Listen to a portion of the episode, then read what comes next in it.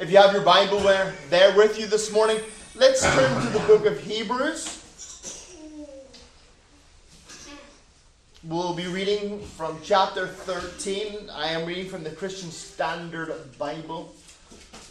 Regardless of what Phil Johnson says, I enjoy it.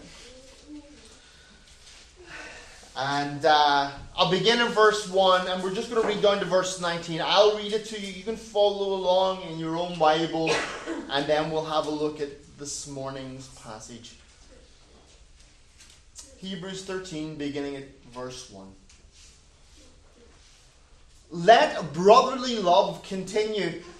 Don't neglect to show hospitality, for by doing this, some have welcomed angels as guests without knowing it. Remember those in prison as though you were in prison with them, and the mistreated, as though yourselves were suffering bodily. Marriage is to be honoured by all, and the marriage bed is to be kept undefiled because God will judge the sexually immoral and adulterers. Keep your life free from the love of money. Be satisfied with what you have, for he himself has said, I will never leave you or forsake you. Therefore, we may boldly say, The Lord is my helper. I will not be afraid, for what can man do to me? Remember your leaders who have spoken God's word to you. As you carefully observe the outcome of their lives, imitate their faith. Jesus Christ is the same yesterday, today, and forever. Don't be led astray by various kinds of strange teachings, for it is good for the heart to be established by grace and not by food regulations since those who observe them have not benefited by them. We have an altar which those who worship at the tabernacle do not have the right to eat. For the bodies of those animals whose blood is brought into the most holy place by the high priest as a sin offering are burned outside the camp. Therefore, Jesus also suffered outside the gate so that he might sanctify the people by his own blood. Let us then go to him outside the camp, bearing his disgrace, for we do not have an enduring city here. Instead, we seek the one to come. Therefore, through him, let us continually offer up to God a sacrifice of praise, that is, the fruit of lips that continually confess his name. Don't neglect to do what is good and to share, for God is pleased with such sacrifices. Obey your leaders and submit to them, since they keep watch over your souls as those who will give an account, so that they can do this with joy and not with grief, for that would be unprofitable for you. Pray for us for we are convinced that we have a clear conscience, wanting to conduct ourselves honourably in everything. And I urge you all the more to pray that I might be restored to you very soon. Amen. Amen. In the book of Hebrews, we see a pastor really speaking. It's not really a letter, it's a recorded sermon. It's the message of a pastor speaking to his congregation. And it's thought that it was written at a time when the Jewish Christians were being persecuted by the non Jewish Christians. Think of when the Apostle Paul was called Saul and he went around persecuting the Christians among the, the Jews, imprisoning some, ultimately ending with the stoning of Stephen it's around that time. We don't know who wrote it, but we know who inspired it the Holy Spirit. And the writer goes through uh, the, the temple worship. What was happening was the Christians were beginning to waver in their faith, beginning to compromise and quieten down their faith and add to Jesus. They were putting stuff, it was Jesus, but we behave in the old fashioned. We still offer up sacrifices for sin. We still go to the temple to worship him. And they were tied to the old system. And here in this epistle, in this sermon that we call a letter, he reaches out and he's encouraging them and strengthening them and telling them why they shouldn't behave in the fashion of the old faith, why they shouldn't go back, but rather continue to move forward in their faith. Not being tied to a system of rituals and ceremonies, but rather having true and real faith in the Lord Jesus Christ, which is so far better than anything else. And he ends that portion with the great examples of faith. Remember from Hebrews 11, when he, he tells of all the, the heroes of the faith. And he shows them that it was by faith, not by ceremony or ritual or by practice, not by our human efforts getting 10 out of 10 on our tests, but rather by trusting in God and his efforts through Christ that a person was justified and accepted by God and was reconciled and had their sins forgiven. And here in chapter 13, he's, de- he's dealing with the problem of how do Christians worship? How do Christians worship? You know, in our day, we think of worship as love song, don't we? Oh, na, na, na. All that kind of stuff. When I first started my journey in Christian work, I was a, uh, a love song person. I know it's hard to believe. You think that people are nice looking and tall with good hair. I was small and had hair, but maybe not the rest. And I, I, I would stand in the front and I'd have the, the microphone with the band around me and I, we would sing and I would perform in front of church. And we would all lift up our hands and we would sway to the music and we would worship but really, is that what God requires of us? Is that the height of worship? Beloved, no.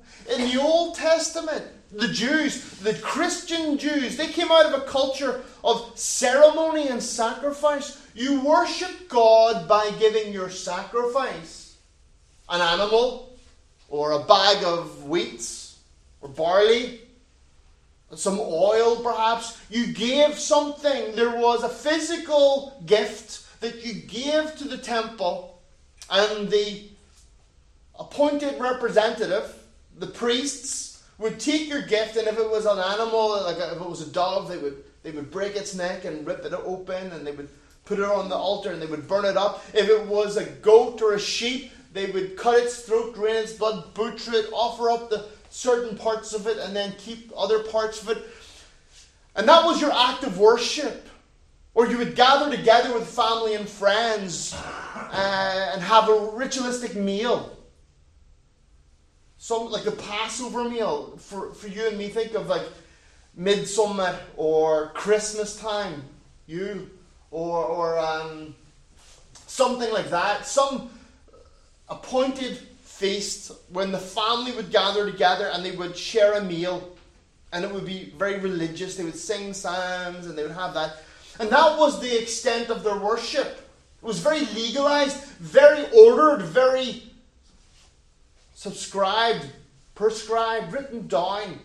But when the Christians, the Jewish people became Christians, and they no longer had to offer up sacrifices for sin, they no longer had to kill an animal as a representative of their sins needing to be washed away because Jesus was their sacrifice. He had taken their sins and He had cleansed them once and for all, and they didn't need to have their sins cleansed again because Jesus Christ had died one time for all and had cleansed them from their sins. So all of a sudden, when time for your whole family, your whole select, gather together to go up to the temple to offer up sacrifices, for one and all. The Christians are left saying, I, I, don't need to go up. My sins are forgiven. Christ has died for me.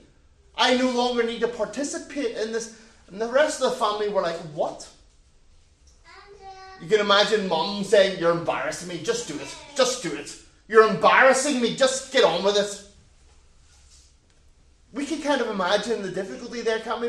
Those of us who have stepped away from infant baptism and the, the whole pressure of us having not to baptize our children and then our family, our, our, our, our, relatives around us saying, well, why don't you just do it? Even the, the non-believing ones, why don't you just do it? It's just, a, it's just a custom. It's just a social thing. It's what you do.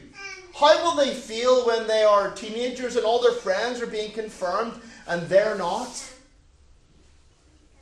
Well, we, we don't believe a person comes to faith through baptism. Therefore, we, we, we, we don't do that. So we, we kind of know of the pressure so we draw back. And the Christians of their time were going through this. And here in chapter 13, he's dealing with the problem of how do you as a Christian worship? Is it singing? I love to sing. Not very good. Sound like a crow. Or a raven, a corp, you know? But that's fine. It's not how we sing as our worship. It's not the, the nice smiley thing. It's how we live our lives. And here in chapter 13, he is finally dealing with it. In the first part, in verses 1 to 3, he deals with how we worship God in our social life, in our social behavior. First and foremost, by show, you worship God by showing hospitality. Isn't that a crazy revolutionary thought? By being open, by giving of yourself, by not being closed. And the idea here is it's uh, the love of strangers. Is it philoxenia or xenophilo? I can't remember what it's called. The love of strangers, of people that you don't know, that you are caring. You show care to people who are not of your core group. Remember, Jesus said, Love your enemies? Because what profit is it to you if you just love the people who love you? But be, be bigger than that. And so, uh, in our first act of worship as a church and as individuals of the church, we are to show hospitality, to be loving people who are open to giving of themselves and giving the love of Christ to strangers. And then it goes on, verse 3 Remember those who are in prison and those who are mistreated. In the olden days, when a person went to prison, the state didn't look after them. A person had to come with food for them, they had to come with clothing for them, they had to come with water for them, or they would starve or die in prison from the cruel conditions of the prison. They were dependent on people from the outside to come and care for them. And there was a difficulty there because if, if you were coming and sharing and caring for a person who was an, a political prisoner, a religious political prisoner, you're kind of identifying yourself, you're giving yourself up, you're revealing that you too share this belief and that you too are part of this party and that you too are as guilty as the person in prison who. So it was very dangerous to care for those who were in prison. But yet, as an act of worship, we are commanded to go and to care for those who are in hardship, those who are suffering, regardless of what it might cost us. Do you remember when Jesus told the parable about the the the the, the what's it, Lord, uh, the sheep and the goats? And Jesus says to the, the, the man come, and Jesus says, "Come into glory." Gosh, I, I, I murdered that example, didn't I? The sheep and the goats one, where Jesus is dividing them, and he says about the goats, when I was in prison, didn't come visit me. When I was in hardship, hunger and thirst, didn't feed me. When I was naked, didn't clothe me. And they come up to Jesus and say, when? Lord, when? When did, when? And they didn't, you didn't. But then he turns to the sheep and says, enter into your reward. And they're like, where? Well, when I was naked, you clothed me. When I was hungry and thirsty, you, you fed me. Uh, the act of worship, there is a requirement put upon us as believers that we are to worship God by our actions, not just simply by our attitudes. One of the things I hate as a pastor is when people say to me, You can't see my heart. Yes, I can. You don't know how I am on the inside. Yes, I, I can. I can see your life what you're interested in, what you do, what you say. Your actions denote your heart. What a man is is on the inside, so he is on the outside. And yes, you can fake it for a time. You can pretend and put a pantomime, a show on. But the truth always comes out when the hardship, when the difficulty, when the time of sacrifice is called for. You will either step up or wither away. Remember the parable of the sower, of the soils?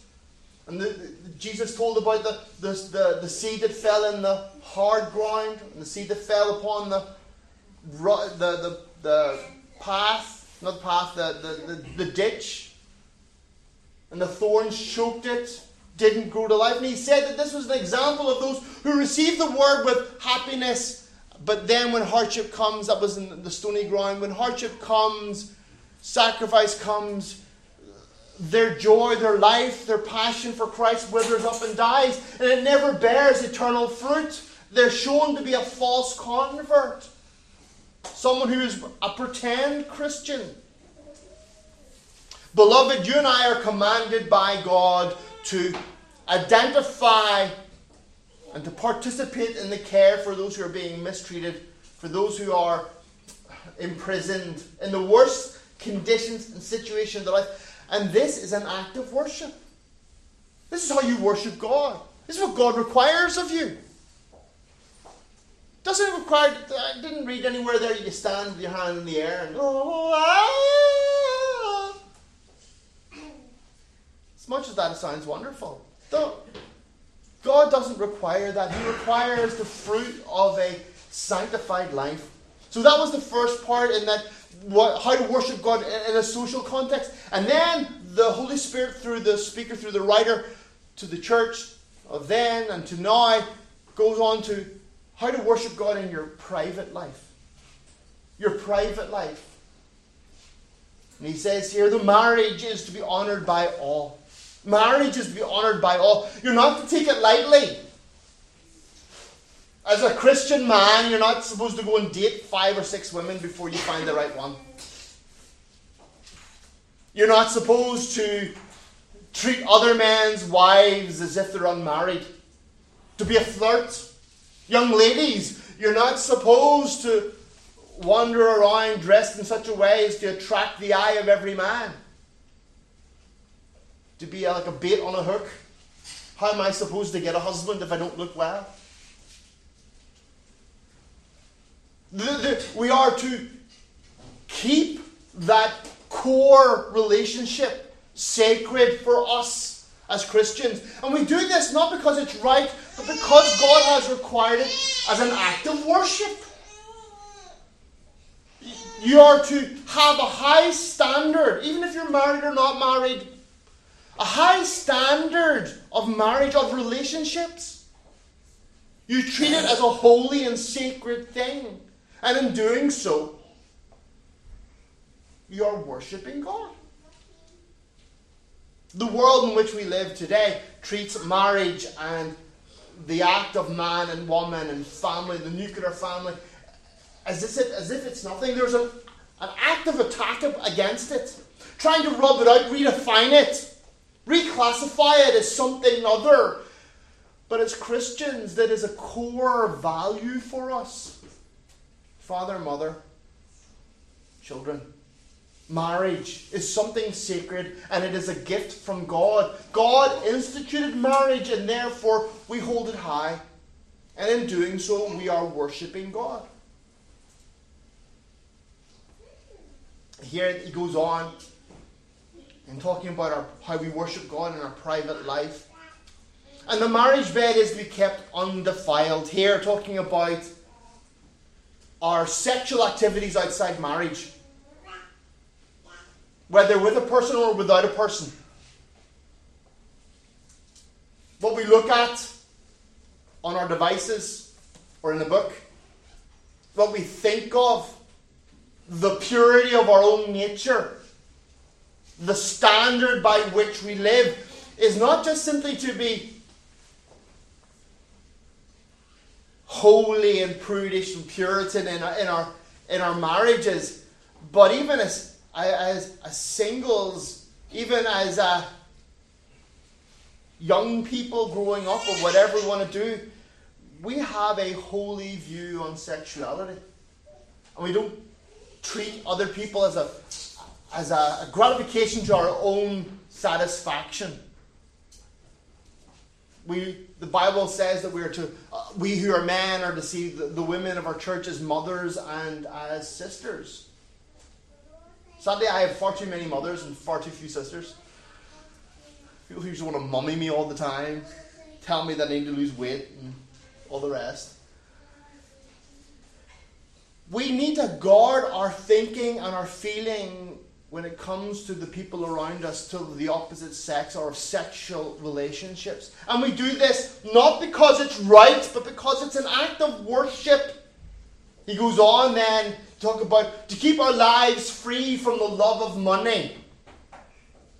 That we don't become materialistic, that we don't become the kind of people who live for material gain. And this is the love child sin. It's one of the things that we that we struggle with greatly here in Finland when in the olden days we used to see when people got married in, in church life before we started this church, young people would get married and then they would disappear from church because and you would you would talk to them what why have you stopped coming to the, the meetings? Well, I'm getting my house in order. I'm building my house. I don't have time. Sunday's the day I build my house and I collect all my stuff. And they their home, their house their material things became an idol for them, became the thing that they were more, most interested in. Their car. Well, I, I wash my car on a Sunday. I, I would love to come to church, but Sunday just is the best day to wash your car.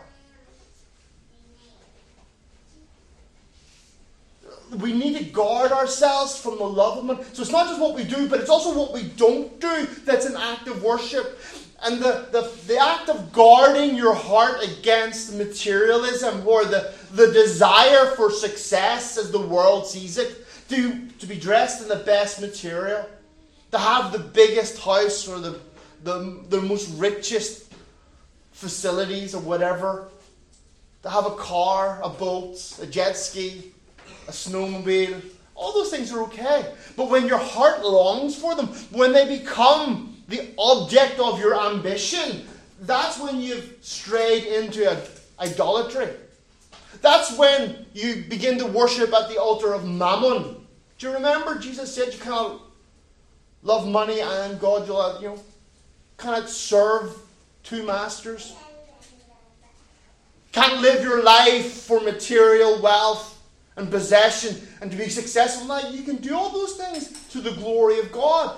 But when it takes precedent over Christ and his people, and again, I can see your relationship to Christ by your relationship to the church of God, to the community of believers. You tell me that you love Jesus, but you neglect your church life. You neglect your relationship with your brothers and sisters. You're just a meeting going goer. You go to the meeting, but you don't have a relationship with the people in the meeting. That's not love for God. That's just doing rituals and ceremonies. That's just habit. So, beloved, we're commanded to keep our lives free from money, and then we're to be satisfied with what we have. To be confident that God will look after us and care for us. And then finally, we go into this today's point how to worship God in a religious context. We looked at our, uh, our social life, our private life now as a religious act. How we worship God in a religious act?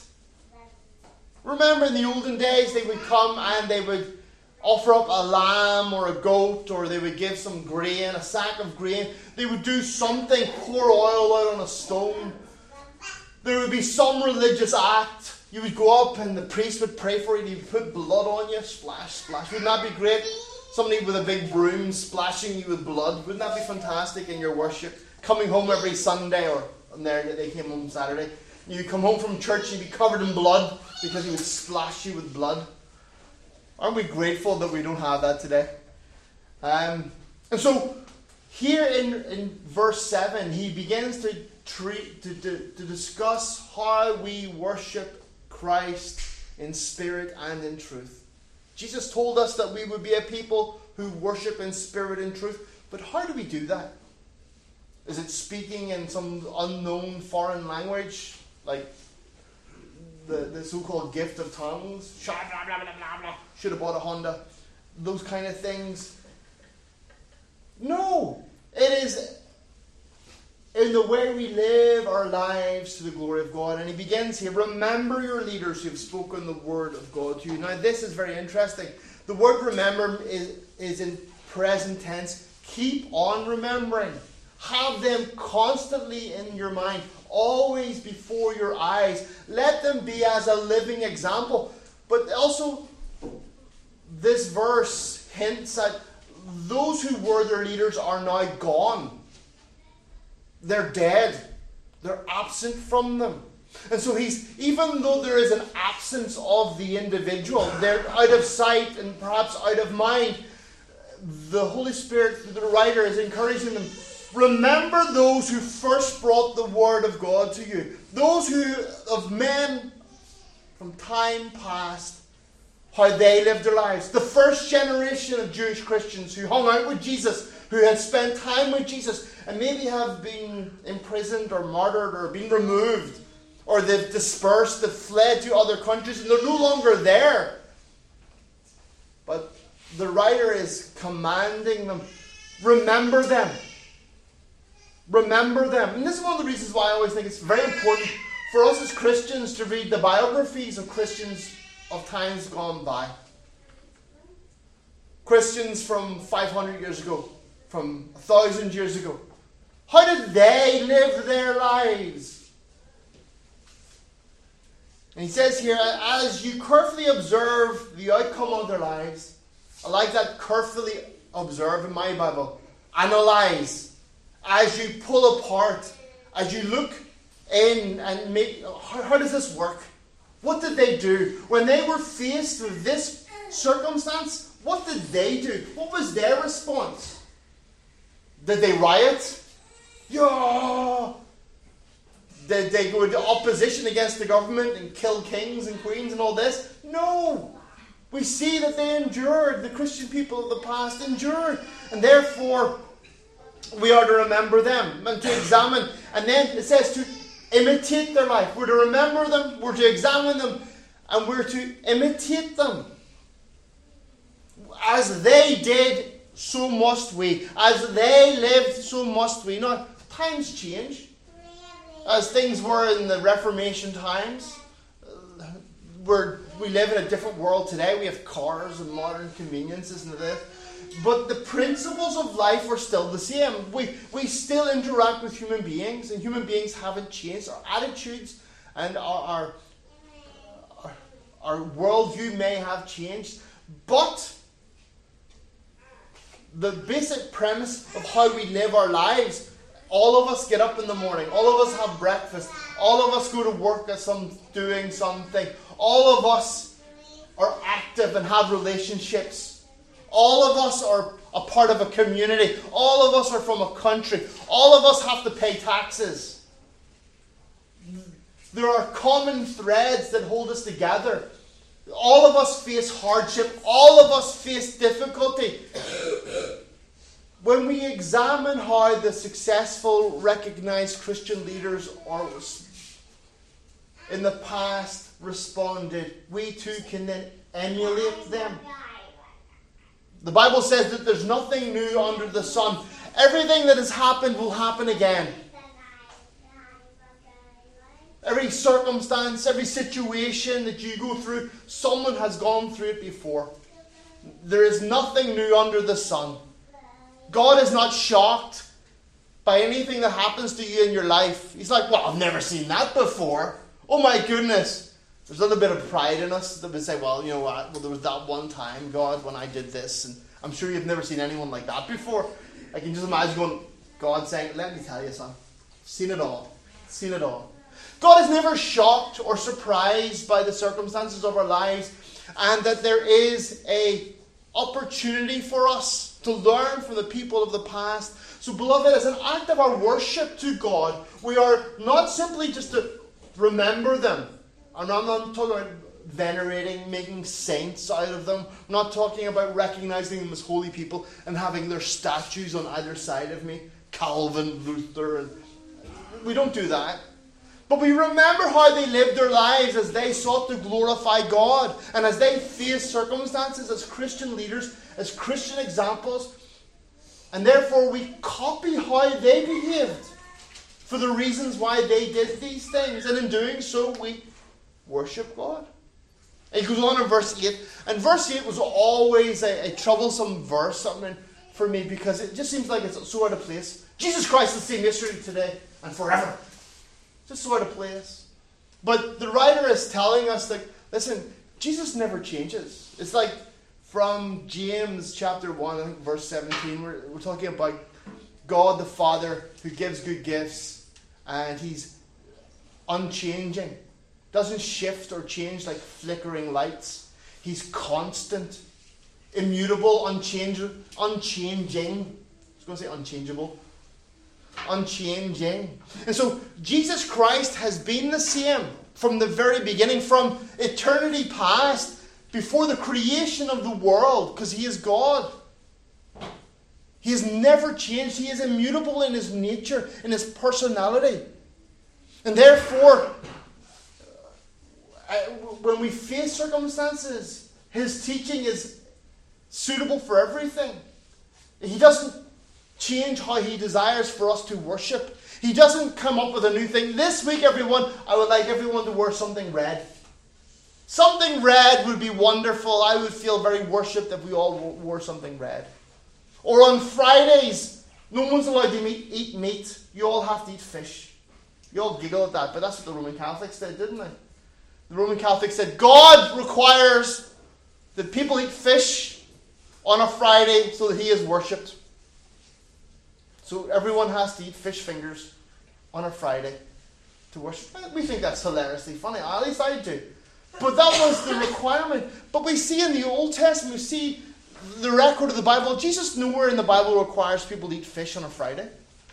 So why would we add it to how we worship? Well, we don't we understand as Jesus was yesterday, so he is today, and so he will always be. And how we are to worship him never changes. It is by spirit, it is by the method of spirit and in truth, with our hearts and with integrity, how we live our lives, not in hypocrisy. Yesterday morning, we had our men's Bible study at Fred's house, and Daniel was taking it, and Daniel was talking from Matthew chapter 6 about prayer. And he, he taught about how Jesus said, when you pray, do not pray like the hypocrites who love to stand in street corners. And the word hypocrite, Daniel told us, was the word for actor, false face, one playing a role, one who is outward something but inwardly something else. He used Harrison Ford. He called him, what was it? He called him George Floyd or George Harrison. I was like, that's somebody else. He wasn't in Star Wars. He said, but you see him in these roles, and he, he plays this exciting um, Han Solo or, or Indiana Jones, and he's this exciting character on the screen. But if you ever see a real life interview with Harrison Ford, he, he talks very much like this. He's got a very quiet voice, and he's very unexciting. He's a very boring man, very kind of ordinary. And so we see that there is a, a, a difference between the role that he plays and the person that he is. And sadly, that in Christian life, we all too often can become like that. All too often, we are publicly one thing, but internally a different. We come to church, we put our church face on. How are you? I'm very well today, thank you very much. We put our plastic smiles on. Oh, great, fantastic, life is great. But yet inwardly, there's an, there's an emptiness there, there's a difficulty, and there's a difference. And the Bible says that we should not be so. That we should be different. And Jesus Christ is the same yesterday, today, and forever. How he requires us to worship him should be constant in spirit and in truth, from our hearts and with integrity not a false face for people to look at you. And then he goes on, of course, do not be led astray by various kinds of strange teachings, for it is good for the heart to be established by grace and not by food regulations. And for us, it's a bit strange because you know we don't have food regulations. But if we were Roman Catholics or some other Christian religion, we would have food things, you know, like the, in the olden days they had Lent, you know, like a fast of bulldog and those things, when they put the little red dot on their heads, and uh, they had a time of fasting where we were encouraged to be holy. And what was happening in this context was there was it's called the cult of food. One of the greatest ways that Jews used to worship was having the um, the the Passover meal together. Do you know the Passover meal when they would have the, the lamb butchered and then they would barbecue the lamb and they'd have all their hummus and all the other dips and their breads and they'd have this ritual meal. Now everyone would be dressed and they'd have their overcoats on and they would be re- looking as if they're ready to have their, their bags packed and looked as if they were going to go out on a journey. And they would have this ritual, this meal. And in doing so, the ritual of the Passover meal it became like an act of worship and uh, some sort of like interaction with God. And it transcended a remembrance and became some sort of people being nourished by this. It was a transference of grace through the meal. And here the writer is telling them don't get sidetracked by these various kinds, these the word is like um, unnumberable. I think that's a word. Without number, various kinds, meaning that there are so many you couldn't even count them. With every imagination, there comes a new crazy teaching. Somebody who has discovered something new. And he said, don't get distracted by those kind of crazy, fantastic, new, trendy teachings. Sadly, we see that a lot in Christianity trends come and trends go. When we were in the charismatic life, that you would see the, the, the trends of the, the speaking in tongues, miracles, prophecies, and these things would, would rotate in normal church life. You see um, uh, biblical manhood, biblical, biblical family, you know, uh, trends come around. But for you and I, we, as good Protestants that we are, good people from a Lutheran or Calvinistic background, we don't really have this kind of ritualized meal. We don't have this kind of grace giving nourishment. We don't, you know, when we celebrate Christmas, none of us think that you know, God is meeting with us. We're all just interested in the ham and the loader. You know, when we celebrate Thanksgiving, we don't have a religious connotation. That When we celebrate Easter, Páscoa, there isn't there isn't a, a religious element to those kind of things as there was for the Jews. But for us as Christians, we, we kind of can see we have one special food thing that we do, and it is the taking of the Lord's Supper, communion. And that uh, there is the teaching amongst Roman Catholics and some Lutherans that Jesus is present there among the Roman Catholics, they believe that Jesus is in the little cracker, wafer, biscuit, whole everything. All his hair, all his fingernails, all his bones, all his blood, all his flesh is contained in that little Eucharist, that little biscuit. And in the wine that they pour, they believe that all of his blood is in that. It, isn't a representation. It is the body, it is the blood. It transforms and becomes something new. They call it a miracle. And you're like, but this looks like a biscuit and that looks like blood. Ah, you're not seeing with the eye of faith. It's real.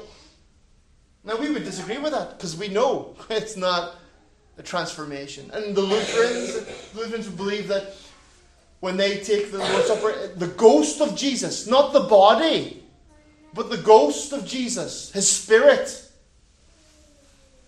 comes down and is in the biscuit and is in the wine.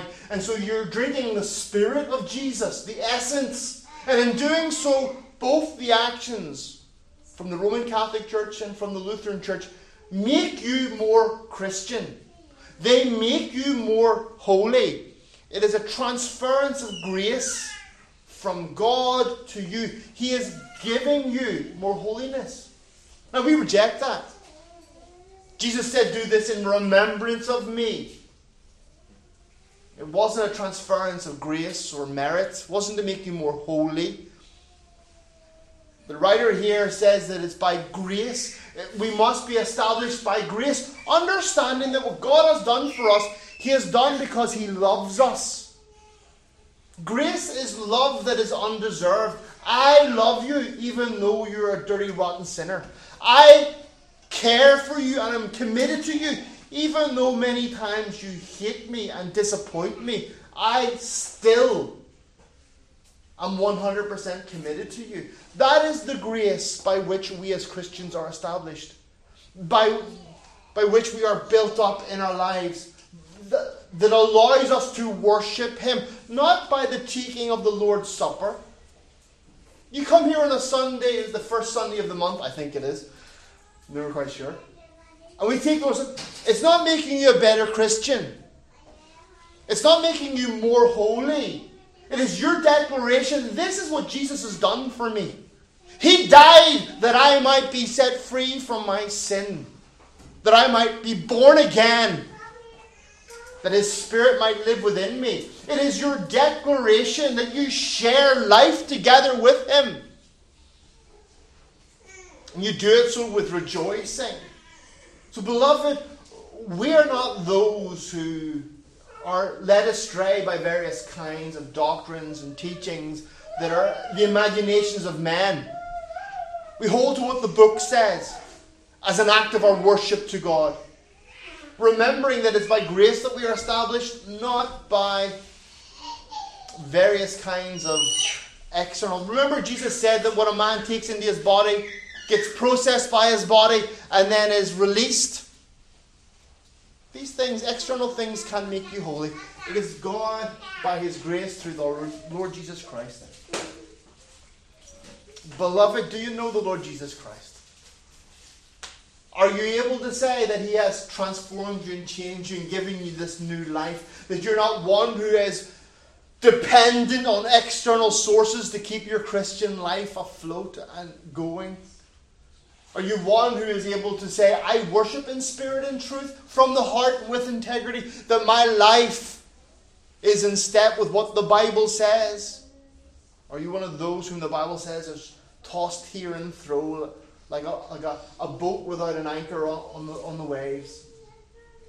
Driven by any kind of wind, doctrine, imagination of man?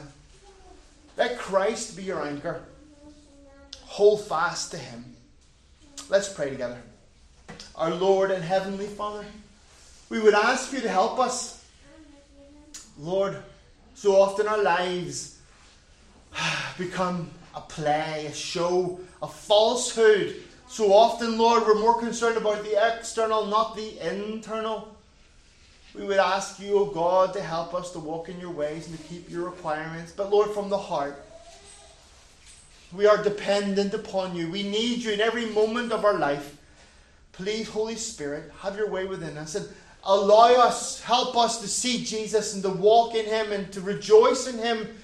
To, Lord, live our lives in such a worshipful way that He is seen to be our God, that we wouldn't compromise and camouflage our faith.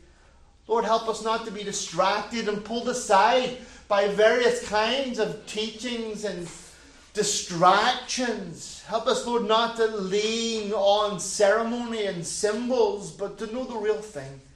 Lord, we desire Jesus and the reality that comes through him, that we might avoid hell, that we might never see your angry face. The Lord, when you come or we die, then we step into eternity future, that Lord, we might be together with you as a family, knowing your, your great love and not your terrible wrath. Oh, Father, we desire for you to be happy and for you to be glorified. Remember us, O Lord, we pray. We ask this for your glory and your glory alone. In Jesus' precious name. Amen. Amen. Amen.